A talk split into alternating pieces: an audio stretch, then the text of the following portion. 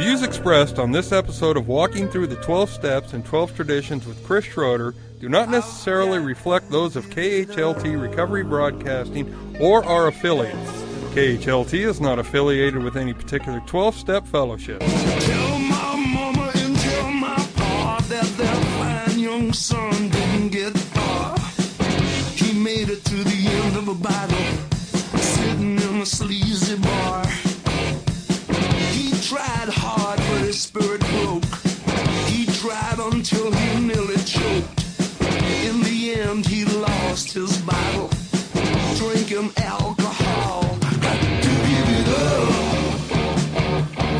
Now here's those two guys who investigate prior to contempt, Chris and the Monty Man. Well, greetings, family, and welcome to Walking Through the 12 Steps and 12 Traditions with Chris Schroeder. And uh, Chris is on the line, and we're getting ready to look at uh, uh, step five in the 12 and 12, part two. Um, so bef- before we actually start doing that, for those of you who uh, do not have a 12 by 12, or 12 and 12, excuse me, um, you can go to aa.org and uh, forward slash 12 and 12, and it'll take you to, to a PDF file of the 12 steps and 12 traditions. And then you can read along with us if you have your book. Uh, great. That's, that's awesome. And I really encourage you to get one of these things. Um, if you don't have a big book or you don't have a uh, 12 and 12, and you're wondering how to get a hold of one and you've never been to a meeting, that's a good place to start. Um, and there, there, once in a while, there's places that don't have them. Uh, but you can call us here at 541 926 0322 and uh, we can put you in touch with a, a resource that's in your area. All right, Chris Schroeder, how the heck are you, buddy? Uh, pretty good, Monty. How's everything going with you? Very well. It's uh, it's a chipper day here in the swamps of Albany, Oregon. uh, I just just got back from a, a, a pretty pretty healthy meeting, and uh, feeling ready to go. Well, that's good. That's good. So we did step five, part one. We we ended with uh, uh, the la- or the first paragraph on page fifty eight.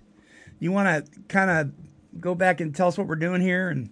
Sure, absolutely, Monty. You know, one of the one of the things that I, that I think alcoholics or, or, or addicts really suffer from is a sense of isolation, a, sense of feeling apart from. Uh, you know, certainly, I was uh, an extreme I- example of that, and because um, because it has happened slowly over time, it, you know, it it, it uh, grows with you uh, as your alcoholism or your addiction grows, you, you don't know just how abnormal it is to feel that isolated, to feel that uh, that alone and that apart from, uh, because it's your normal uh, normal uh, belief system. It's your normal state of being. Sure. But the fact of the matter is, is it's it's a near terminal uh, affliction. You you you are so cut off from. Uh, uh, from uh, uh, humans or divine sustenance that you know you're just kind of floundering out there uh, on your own.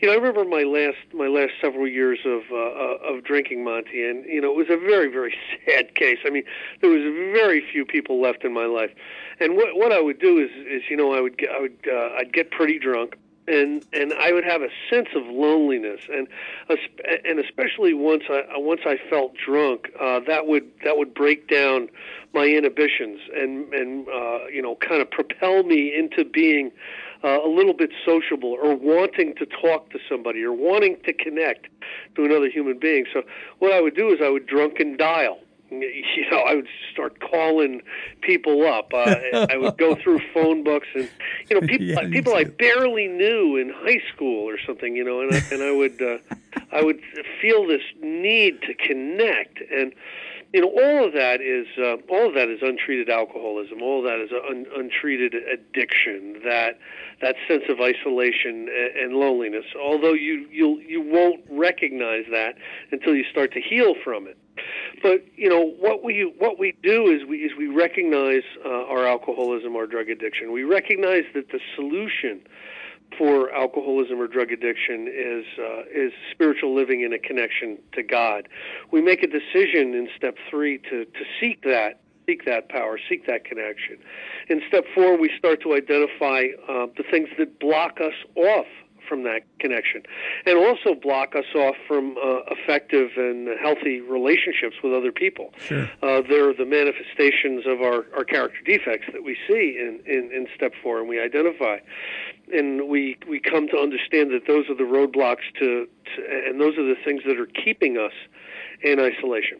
Uh, the spiritual exercise of step five is to is to share with another person and uh, uh, and with God uh, and with ourselves uh, those character defects and those things that we've identified, our shortcomings that we've identified, as being uh, the things that have blocked us off uh, from our fellow man and from a relationship with God, and we and we and we share them. Now we, we talked a little bit last week on uh, on you know what that what that exercise looks like in some of uh, in some of Bill's insight in this chapter into uh, into that particular spiritual exercise, and we're going to continue on that. Uh, but uh, you know, I'll, I'll reemphasize uh, as we did last week. I'll reemphasize the importance of this step. Uh, if you are an alcoholic or if you are um, uh, a drug addict, of what the Big Book describes as hopeless or powerless if you if you don't do this step, um, you're you're not going to survive. Uh, you may you may uh, achieve a period of sobriety that might be weeks, months, maybe even years.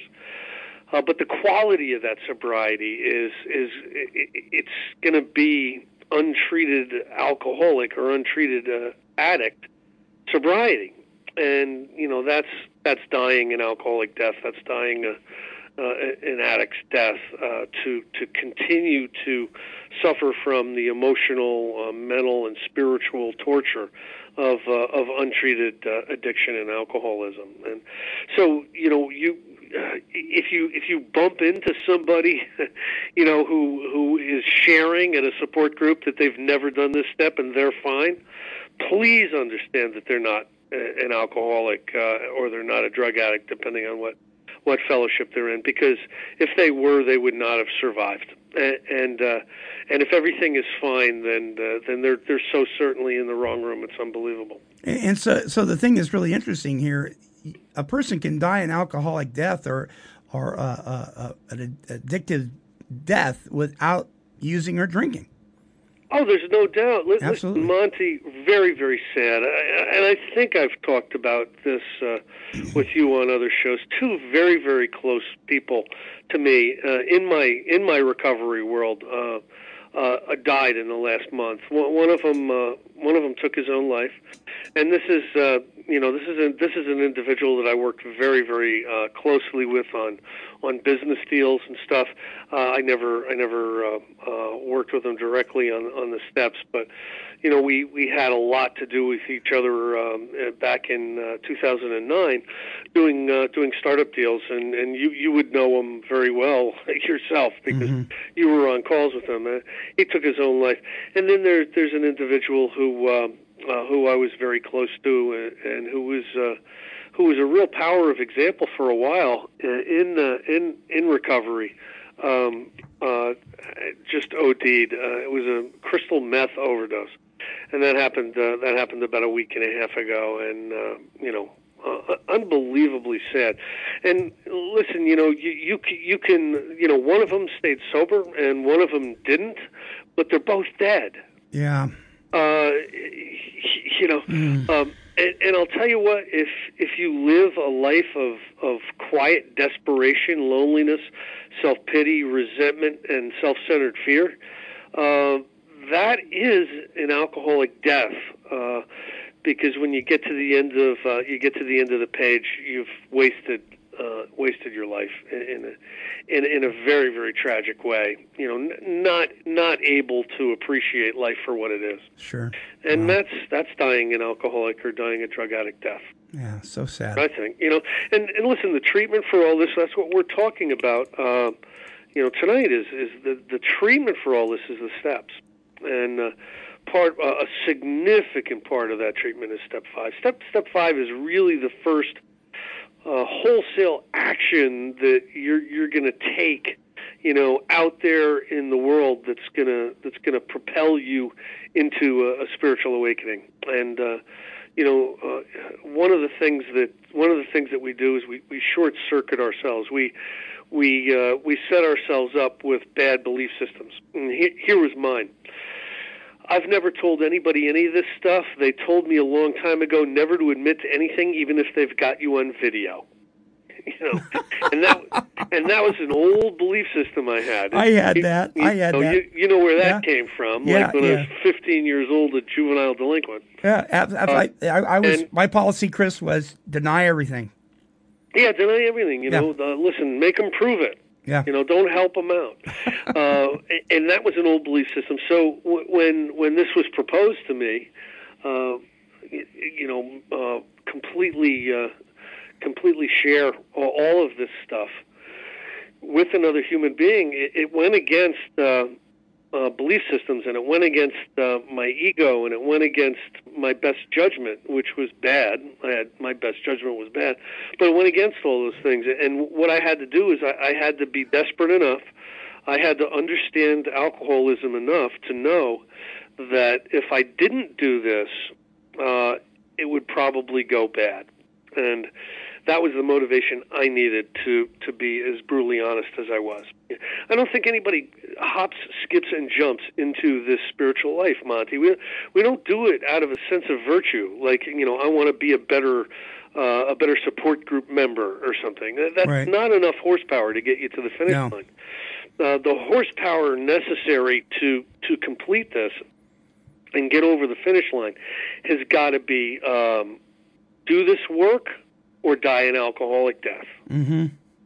Do this work or die an alcoholic death. It has to be that simple. Yeah. And if it's not that simple, uh, you know, then then then you're not you're not convinced, and you're either not convinced because you're not really sure you have the symptoms of alcoholism or drug addiction, or somebody hasn't uh, somebody hasn't laid laid out the information in the right way. Right. Remember we talked about yesterday, uh, or I'm sorry, last week, that um, a sponsor or a spiritual advisor's primary responsibility is an adequate presentation of the 12 steps. and An inadequate presentation of the 12 steps is step one, which is covering what qualities uh, are necessary for admission uh, uh, of powerlessness. And, and if somebody hasn't laid that out the right way for you, you, you know, you've kind of been shortchanged. Yeah. Yeah. You know. Anyway, uh, let's uh, let's get let's get reading. We're Okay. Again, we're on the top of page uh, 58. Another great dividend we may expect from confiding our defects to another human being is humility, a word often misunderstood. To those who have made progress in AA, it amounts to a clear recognition of what and who we really are, followed by a sincere attempt to become what we could be. That's uh, that's that's one uh, one definition, Monty. There's multiple definitions for humility, and there there's a reason that Bill became unbelievably interested in humility and and uh, and uh, you know made the declaration over and over about how important it is for uh, for our growth and our you know our spiritual growth uh, in uh, in recovery. Uh, he he understood personally just how just how how how important it was, and would never stop uh, talking about it. But uh, humility, I, like that. I personally like the humility is an accurate self appraisal. In other words, an accurate self appraisal, understanding exactly what your position is in this world, and, and not overstating your importance or understating your your importance, but uh, you know an accurate self appraisal. And he's basically saying here a clear recognition of what and who we really are, which may be an accurate self appraisal, followed by a sincere attempt to become what we could be. So humility needs action, a sincere attempt to become what we could be through the practical application of the spiritual principles and exercises uh, that uh, the recovery process lay out. Therefore, our first practical move toward humility must consist of recognizing our deficiencies. Step four. No defect can be corrected unless we clearly see what it is. But we shall have to do more than see. The objective look at ourselves we achieved in step four was, after all, only a look. All of us saw, for example, that we lacked honesty and tolerance, that we were beset at times by attacks of self pity or delusions of personal grandeur. But while this was a humiliating experience, it didn't necessarily mean that we had yet acquired much actual humility. Though now recognized our defects were still there, something had to be done about them, and we soon found that we could not wish or will them away by ourselves. Mm. More realism and therefore more honesty about ourselves are the great gains we make under the influence of step five. As we took inventory, we began to suspect how much trouble self delusion had been causing us. This had brought a disturbing reflection. If all our lives we had more or less fooled ourselves, how could we now be so sure that we weren't still self deceived? How could we be certain that we had made a true catalog of our defects and had really admitted them, even to ourselves? Because we were still bothered by fear, self pity, and hurt feelings, it was probable we couldn't appraise ourselves fairly at all. Too much guilt and remorse might cause us to dramatize and exaggerate our shortcomings. Or anger and hurt pride might be the smokescreen under which we were hiding some of our defects while we blamed others for them. Possibly, too, uh, we were still handicapped by many liabilities, great and small, we never knew we had. And, you know, listen, it, it is it is but a beginning. The first step forward that someone does is but a beginning.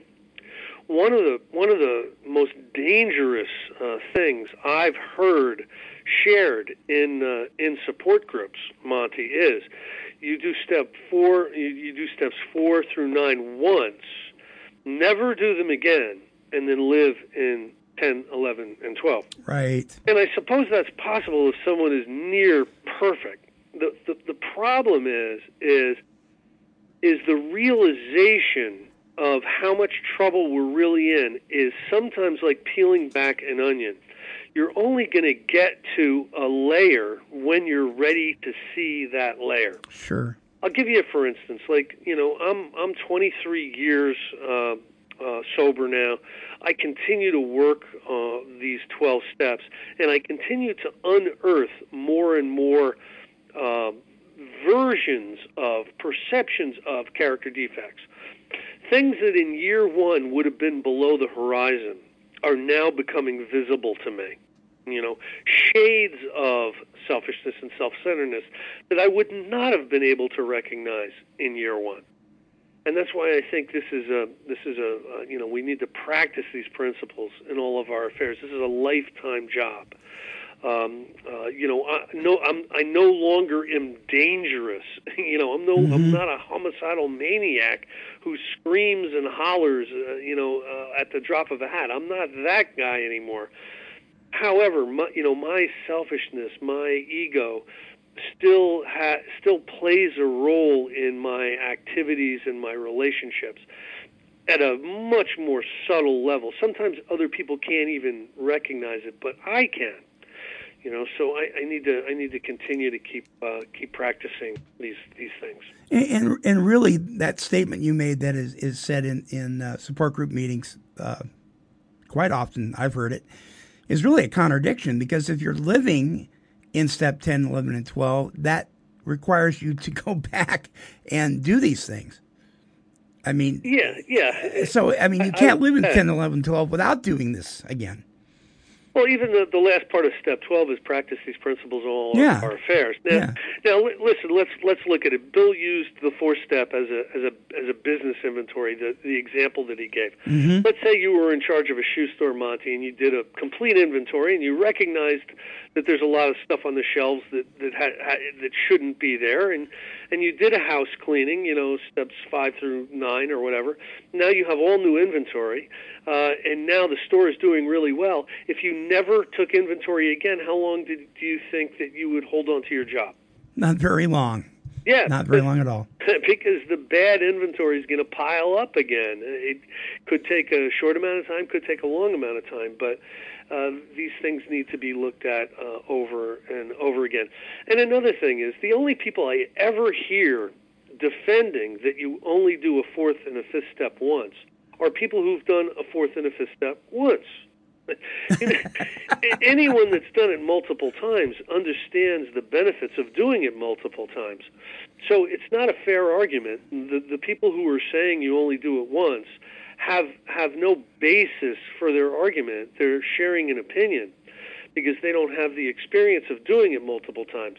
The people who are saying it's a good idea to do it multiple times are sharing their experience. They they understand it. They did it once, and then they did it three, four, or five times, and they're sharing on why it was good the second, third, fourth, and fifth time. That's sharing your experience. Sharing that you only do it once is sharing an opinion. Yeah, good word. Um, hence, it was most evident that a solitary self appraisal and the admission of our defects based upon that alone wouldn't be nearly enough. We'd have to have outside help if we were sure, uh, if we were surely to know and admit the truth about ourselves. The help of God and another human being. Only by discussing ourselves, holding back nothing, only by being willing to take advice and accept direction could we set foot on the road to straight thinking, solid honesty, and genuine humility. Another thing, another thing that I certainly suffered from, you know, as uh, as an alcoholic, Monty, was knowing knowing everything. You know, having an opinion on everything. I, it, it would be so difficult for me to take someone else's advice. Uh, I I had um, a belief system about everything. And if someone in authority would say, "Hey, Chris, you, you know, you really should do that this way," I would my my automatic default systems would come back with why my way is right and theirs is wrong. You know, the, the great the great thing about recovery is we deal in outcomes. We we deal in how well is that working for you. And you know, when I had all of these belief systems about how things worked and how you should operate, I was living in a room in my mother's house and I'd lost my family and I was near unemployable, and I, you know, I, I and I I had no friends, and it was just pathetic. So here I am hanging on to this this faulty structure when when when all the evidence is out that my life is a complete failure. You know, we we hate to see that.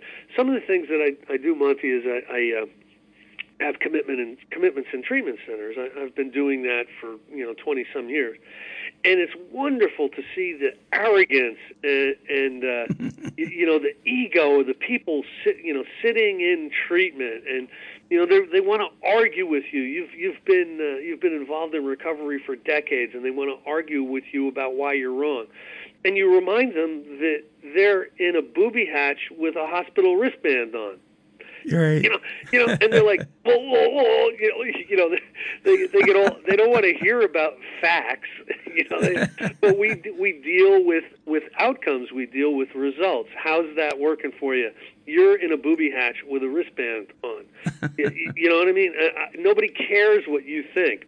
If we cared what you what you thought, you know, we'd we'd uh, come to detox, and in between your vomiting, uh, you know, ask you. Uh, but we really don't care what you think because it's quite obvious that whatever you think is wrong. And, and you know that is that is so difficult for so many of these uh, these people to, to to deal with because their ego is so strong. They, their ego wants them to believe that that they've got a unique, uh, accurate perspective on the world, and it's just some bad breaks and misunderstandings that they're in the booby hatch. And, I got I got to tell you, um, uh, my think think think uh, framed poster is now upside down. Good. yeah. Good for you. Yeah. Yet many of us still hung back. We said, Why can't God, as we understand Him, tell us where we are astray? If the Creator gave us our lives in the first place, then He must know in every detail where we have since gone wrong. Why don't we make our admission to Him directly? Why do we need to bring anyone else into this? At this stage, the difficulties of trying to deal rightly with God by ourselves are twofold. Though we may at first be startled to realize that God knows all about us, we are apt to get used to that quite quickly. Somehow, being alone with God doesn't seem as embarrassing as facing up to another person. Until we actually sit down and talk aloud about what we have so long hidden, our willingness to clean house is still largely theoretical. When we are honest with another person, it confirms that we have been honest with ourselves and with God. And that is su- such a strong sentence. Until we actually do a fifth step, our willingness to clean house is still largely theoretical. And the spiritual life is not a theory, Monty. What do we have to do? We have to live it. Yeah, I, I'm thinking here. I, I was thinking ahead of you a little bit, but I was thinking one of the things I've I've shared with people is that that if God truly did make us in His image, if, if I'm talking with somebody that agrees with that, and He spoke us into existence, I think that we have a tendency to speak our world into existence. And there is something very, very real about opening your mouth and letting the garbage out and allowing somebody else to hear it. Um, you know, I, the way I talk to God is different than the way I talk to my fellows. And sometimes it's a little more intimate, but sometimes talking to somebody one on one is more intimate. Uh, it just depends. But you know, if if it's true, I mean, it's been proven by medical the medical community over and over again. If you're always saying stuff that's you know that negative self talk and "Nah, I'm just a, a piece of garbage and da da da da, you know, that's what your life's going to end up looking like. Um, but if you get that stuff out of your out of literally out of your heart and speak it, then you begin to speak other things that are positive. you know, I believe that. I, I believe that uh, in a in a huge way, and you know that that reminds me of a story. Uh, okay, Monty Moses is coming down off of Mount Sinai. Uh, he's just uh, spoken to God, and God has uh, has given him some commandments, and he he, he shows up uh, back to his his tribe of people, and he says, uh, "I got some good news, and I got some bad news. What do you want to hear first? And they go, "Well, give us the good news first. And he goes, "Well." I got him down to 10. and then they go, okay, what's the bad news? And he said, well, adultery is in, still in there. okay, now, you know, uh, here's the deal have no other gods before me. I believe, I believe that that that is a spiritual principle. Yes, it's a commandment, and you know uh, so, some religions will tell you that it's it's a sin if if if you do that. I think it's a best practice, and let me let me explain that. Having no other gods before God is the way to true happiness. If you make money your God, if you make uh, if you if you make another person your god, if you make alcohol your god, if if you put anything in front of God, what is going to happen is you are uh, you are setting yourself self up to be incredibly disappointed. So you know when we when we uh, when we make a deal with God, what we're doing is we're identifying in step four the things that we've put before God. In mm. other words, the false gods, the, the, the character defects that we've had, the belief systems that we've had that have blocked us off from a relationship with God. So we identify them. Then we get honest with another person about these false belief systems, these false gods, if you will. And what we've done is we've made a really serious demonstration to put our house in order and to get things right. And to give up management of something that we've identified as unmanageable by us and and make sure that our life's management is assumed by the creator by god. Mm. that's really the exercise that we need to do. And the exercise of step four and step five are identifying the things that we've put before god. Right. You, you know what i mean? Yeah Does that yeah. make any sense? It, it, it's so hard to get that through to some folks you work with isn't it Well, you know, sometimes, sometimes, you know, it even says in here that uh, so, sometimes, you know, use everyday language that they're going to understand. Mm-hmm. Sometimes using uh, a biblical analogy, like like I just did, will will will you know be counterproductive. Right. I think I think it's more important to get somebody through the exercise and get them in touch with God than than uh, than the language that uh, I need to use to to uh, to get that to happen. I like what you said about uh, the, these are things that they discovered. So you, you want to help them discover it for themselves so that when it comes up and they balk at it, you can say, well, you wrote that down. You said this was an issue. So it must be, right? Absolutely. yeah. Uh, Yeah. I- I- absolutely. You know, things are blocking us off from a successful life. And we, you know, we need to we need to identify those things, and we we need to admit them. We need to identify them, and then we need to be willing to move away from them. Yeah. Um, the second difficulty is this what comes to us alone may be garbled by our own rationalization and wishful thinking. Remember, we've got bad belief systems. They ask us to put, our, put aside our, our old ideas. And, and uh, you know, we, we definitely need to do that because some of them are just so faulty. The benefit of talking to another person is that we can get his direct comment and counsel on our situation. And there can be no doubt in our minds what that advice is. Going it alone in spiritual matters is dangerous.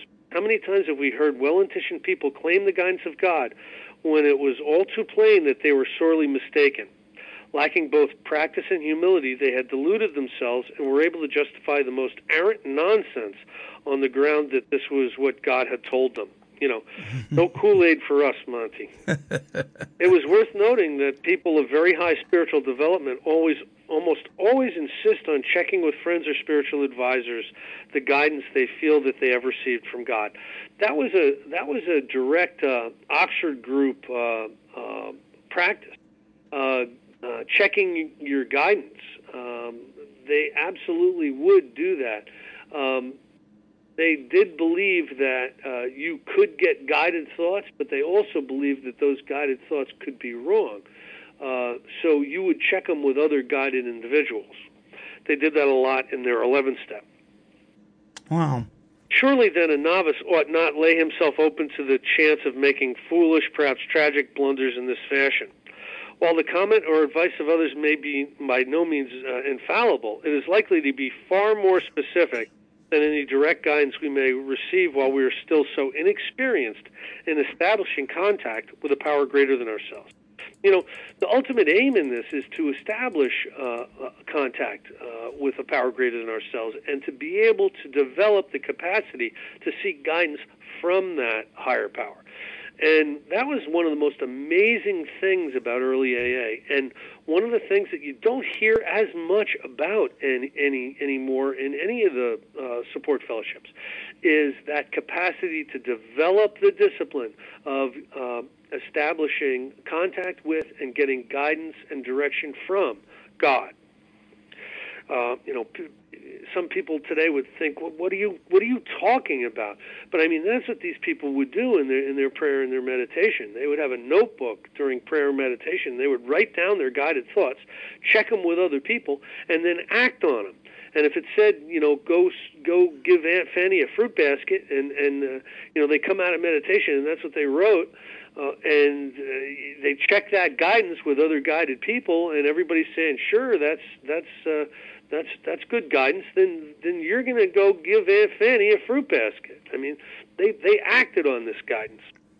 Right. It's not going to be something that you, you waited weeks and weeks to do, and there it sits in your in your journal.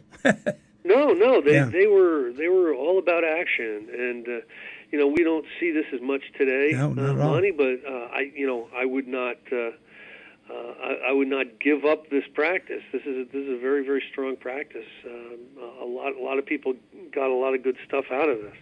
You know, I've found I, much of my recovery philosophy and much of my life philosophy has been uh, hammered out uh, in deep meditation. Uh, it just has. Like, I get a lot of input, uh, input from uh, you know su- support group input, a lot a lot of speaker tapes, uh, you know, a lot of uh, sponsorship or spiritual advisor work. you know, a, a lot of uh, reading, uh, you know, uh, different types of uh, of motivational or spiritual literature, and all of that kind of goes into a, a big melting pot, and then in deep meditation gets ironed out into specific. Um, uh, specific philosophies, like like you know much of much of the work that I've done with the Big Book uh, was was was hammered out in uh, those deep meditative cycles that uh, I was doing in the '90s. Right, right. Yeah. Our next problem will be to discover the person in whom we are to confide. Here we ought to take much care, remembering that prudence is a virtue which carries a high rating. Perhaps we shall need to share with this person facts about ourselves which no others ought to know. We shall want to speak with someone who is experienced, who not only has stayed dry, but has been able to surmount other serious difficulties. Basically, have recovered. Difficult, difficulties, perhaps like our own. This person may turn out to be one's sponsor, but not necessarily so. If you have developed a high confidence in, in him and his temperament and and problems are close to your own, then such a choice will be good. Besides, your sponsor already has the advantages of knowing something about your case. Perhaps, though, your relation to him is such that you would care to reveal only a part of your story. If this is the situation, by all means do so, for you ought to make a beginning as soon as you can. It may turn out, however, that you'll choose someone else for the more difficult and deeper revelations. This individual may be entirely outside of AA, for example, your clergyman or your doctor. For some of us, a complete stranger may prove the best bet. You know, I've heard I've heard uh, about experiences that people have had with all of those uh, choices. I think um, I think the best choice can be a sponsor or a spiritual advisor because um, they're hopefully the same person uh, or people who are going to guide you through your uh, eighth and ninth step, and to have the information in step uh, four and five is going to help them uh, guide you through eight and nine uh, a little bit better. Yeah, because how how, can a, a complete stranger? How would you know anything about them, like integrity, as far as uh, as uh, keeping things between you and them? I mean, if they've been through the stuff you've been through, they're a complete stranger. That's not going to work. You I don't know, thi- I've I don't. Heard, I've heard of people doing that. I, you know, I've also heard of people burdening the poor priests. You know, Yeah. there, there's a there's a there's a shrine of Saint Joseph near near us here, and and these poor priests probably have to sit through 12 hours worth of uh, fifth steps every week. You know, because so many people go to them, and and it, you know, I, I see it as a as a strong spiritual exercise, but there's no follow through. There's no follow up. There's no there's no lasting relationship Mm, because yeah. people go and they dump and then they move on. Again, I- you know, I think this is I think this is part of a part of a process. We need to realize uh, what we have in our uh, inventory, and we need to uh, need to work through the rest of the steps on that stuff. And, and sometimes the guidance of a sponsor or spiritual advisor who's been privy to all this uh, is uh, is a is a good bet. The real tests of the situation are your own willingness to confide and your full confidence in the one with whom you share your first accurate self survey. I think it's important to make sure that the person is going to be closed mouthed and keep a confidence. That's that's that's for sure. Mm-hmm. Even when you've found the person, it frequently takes great resolution to approach him or her.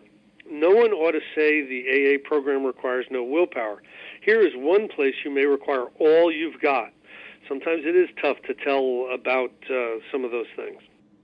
Happily, though, the chances are that you will be in for a very pleasant surprise. When your mission is carefully explained and it is seen by the recipient of your confidence how helpful he can really be, the conversation will start easily and will soon become eager. Before long, your listener may well tell a story or two about himself, which will place you uh, even more at ease. Provided you hold back nothing, your sense of relief will mount from minute to minute. There are so many places where it tells you not to hold anything back. That is the key to this whole thing, man. And again, when I'm hearing a fifth step, uh, I, I definitely have uh, have the ability to put somebody at ease. I, I, you know, I've done so many of them. I've heard so many of them. And I, I pretty much know what to say that's gonna gonna relieve the person of the anxiety that I'm gonna judge them. Yeah, um, my my sponsor the first time I did this, uh, he just this guy was great. He he said he look he could tell on my face that I I was kind of eh, I don't know you know that kind of hesitation. He said, "All right, let me let, let me share share something with you." And he told me something about himself that just cracked me up. I mean, it was like, and and it, it became, it became actually very comfortable to talk with him about it, and you know the the burden was lifted uh, through the the laughter. Um, it certainly wasn't something he did that was funny at the time, but um, and he's used that with several people. So I don't know anything you could do to, make the person at ease. But you're right. You've got to be. You know, we, we talk about how secrets kill, and you know, it's like what is it? What is that one thing? I, I heard Dr. Phil say this the other day. I really liked it. He said, "What is that one thing that if you could tell me about it, you feel would heal your pain, but you're convinced that if you do, I'll run away." Is yeah, it- that's very uh, that's very insightful. Yeah. I think we I think we all have those, and you know the, the the funny thing the funny thing is is that the secrets that I had to I I had to struggle to unburden in my first fifth step, Monty, I would share on the show with you now. I mean, they don't have the power Right. over me anymore. It, it would probably be in poor taste to do so, but but I mean, I, I have no you know I have no fear of doing so. I mean, they they don't hold anything over me anymore. I, I recognize them for what they were. They were defects of character brought on by uh, the exaggerated effects of alcoholism, and alcoholism was brought on by the exaggerated effects of uh, character defects, and you know it was all, it's all part of an illness, and so why should there be all this shame involved in it? You know, there Sure. isn't there isn't anymore because I've done these exercises. It says here the dammed up emotions of years break out of their confinement and miraculously vanish as soon as they are exposed. As the pain subsides, a healing tranquility takes its place. And when humility and serenity are so combined, something else of great moment is apt to occur. Many in AA, once agnostic or atheistic, tells us that it was during this stage of step five that he first actually felt the presence of God. And even those who had faith already had often become conscious of God as they never were before. And remember, that's what we seek a conscious consciousness of mm-hmm. God. This feeling of being at one with God and man, this emerging from isolation through the open and honest sharing of our terrible burden of guilt, brings us to a resting place where we may prepare ourselves for the following steps toward a full and meaningful recovery. You know how powerful is that? Uh, how powerful is that uh, that paragraph? yeah. Wow. It, it's a real. This is a real hard one for for a lot of folks, and um, I would just encourage anybody that's listening that's that's having difficulty with this. Uh, man, hang in there. And, and here's here's a great you know there's promises galore. I would go to the big book for the fifth step promises, but here, here's here's a promise: the difference between belief in God and the consciousness of the presence of God is the difference between night and day. Mm-hmm. It's the difference between self-centered fear and and and comfort and security and serenity. So if you if you are still burdened by you know emotions of one kind or another, if you still have uh, have problems with people, resentments, if you still have anxieties about different things that are going on in your life, uh, understand that you probably haven't experienced to the to the depths that you can the consciousness of the presence of God. That is a really good, really good point. Really good point. Might be a little hard to hear for some folks, especially if they've you know had a relationship with God for a long time already. you know, because I'm listening to you say that, and I'm thinking to myself, well, that that could be me on this on any given day. You know, and and I need that renewed relationship on a daily basis. Absolutely, Yeah. we can't. We can't. We can't survive on bread we ate last week. Right. You know, when we can't survive spiritually on practices that we did last year. Uh, we we need to be continually, continually practicing principles that bring about uh, that renewed and deepened and, uh, a relationship with uh, with the power that's keeping us separated from alcohol or drugs, and uh, and helping us embark upon uh, a reborn life. Right on. Well, Chris, thank you. Next week, we're going to be on step six which reads, We're entirely ready to have God remove all these defects of character. Really? Wow. Can he do that? We're going to be talking about that uh, and uh, what a defect of character is and all that kind of thing. So uh, please hang on to your horses, uh, my friends. This is getting deeper and deeper. But uh, if you're doing the deal, if you're working the 12 steps with your sponsor, and you're in the book, uh, the book Alcoholics Anonymous, uh, affectionately known as the Big Book. Uh, I, am just I'm proud of you. I'm just so proud of you because the fact is that there are lots of people. I would have to say probably more than than not that never crack this stuff. They never crack the big book, um, and we have mentioned it at, at every show that this particular study on the 12 steps and 12 traditions in this book is not a formula for working the steps. That comes out of the big book. Uh, but this is important stuff. And uh, I'm, I'm just so pleased to have, we've got a bunch of new subscribers this week. So pleased to have each and every one of them with us. Thank you, Chris. Okay, Monty. Okay, stay on the line. Folks, remember our, our address, uh, our email address is take12radio at comcast.net. Please send us an email. Tell us what you think. You can read my blog. Uh, I'm bringing that back up to date. And uh, there's even a new show called, uh, well, it's not a new show, but it's, it's, it's new to uh, the package deal of all our shows called Applying the 12 Traditions in Your Family and Personal Life uh, with Carol Ann Preston. Very interesting stuff. All right, my friends, until our next show, this is the Monty Man and Chris Schroeder. This has been a broadcast of KHLT Recovery Broadcasting. Thank you, Brad. We're wishing serenity for you.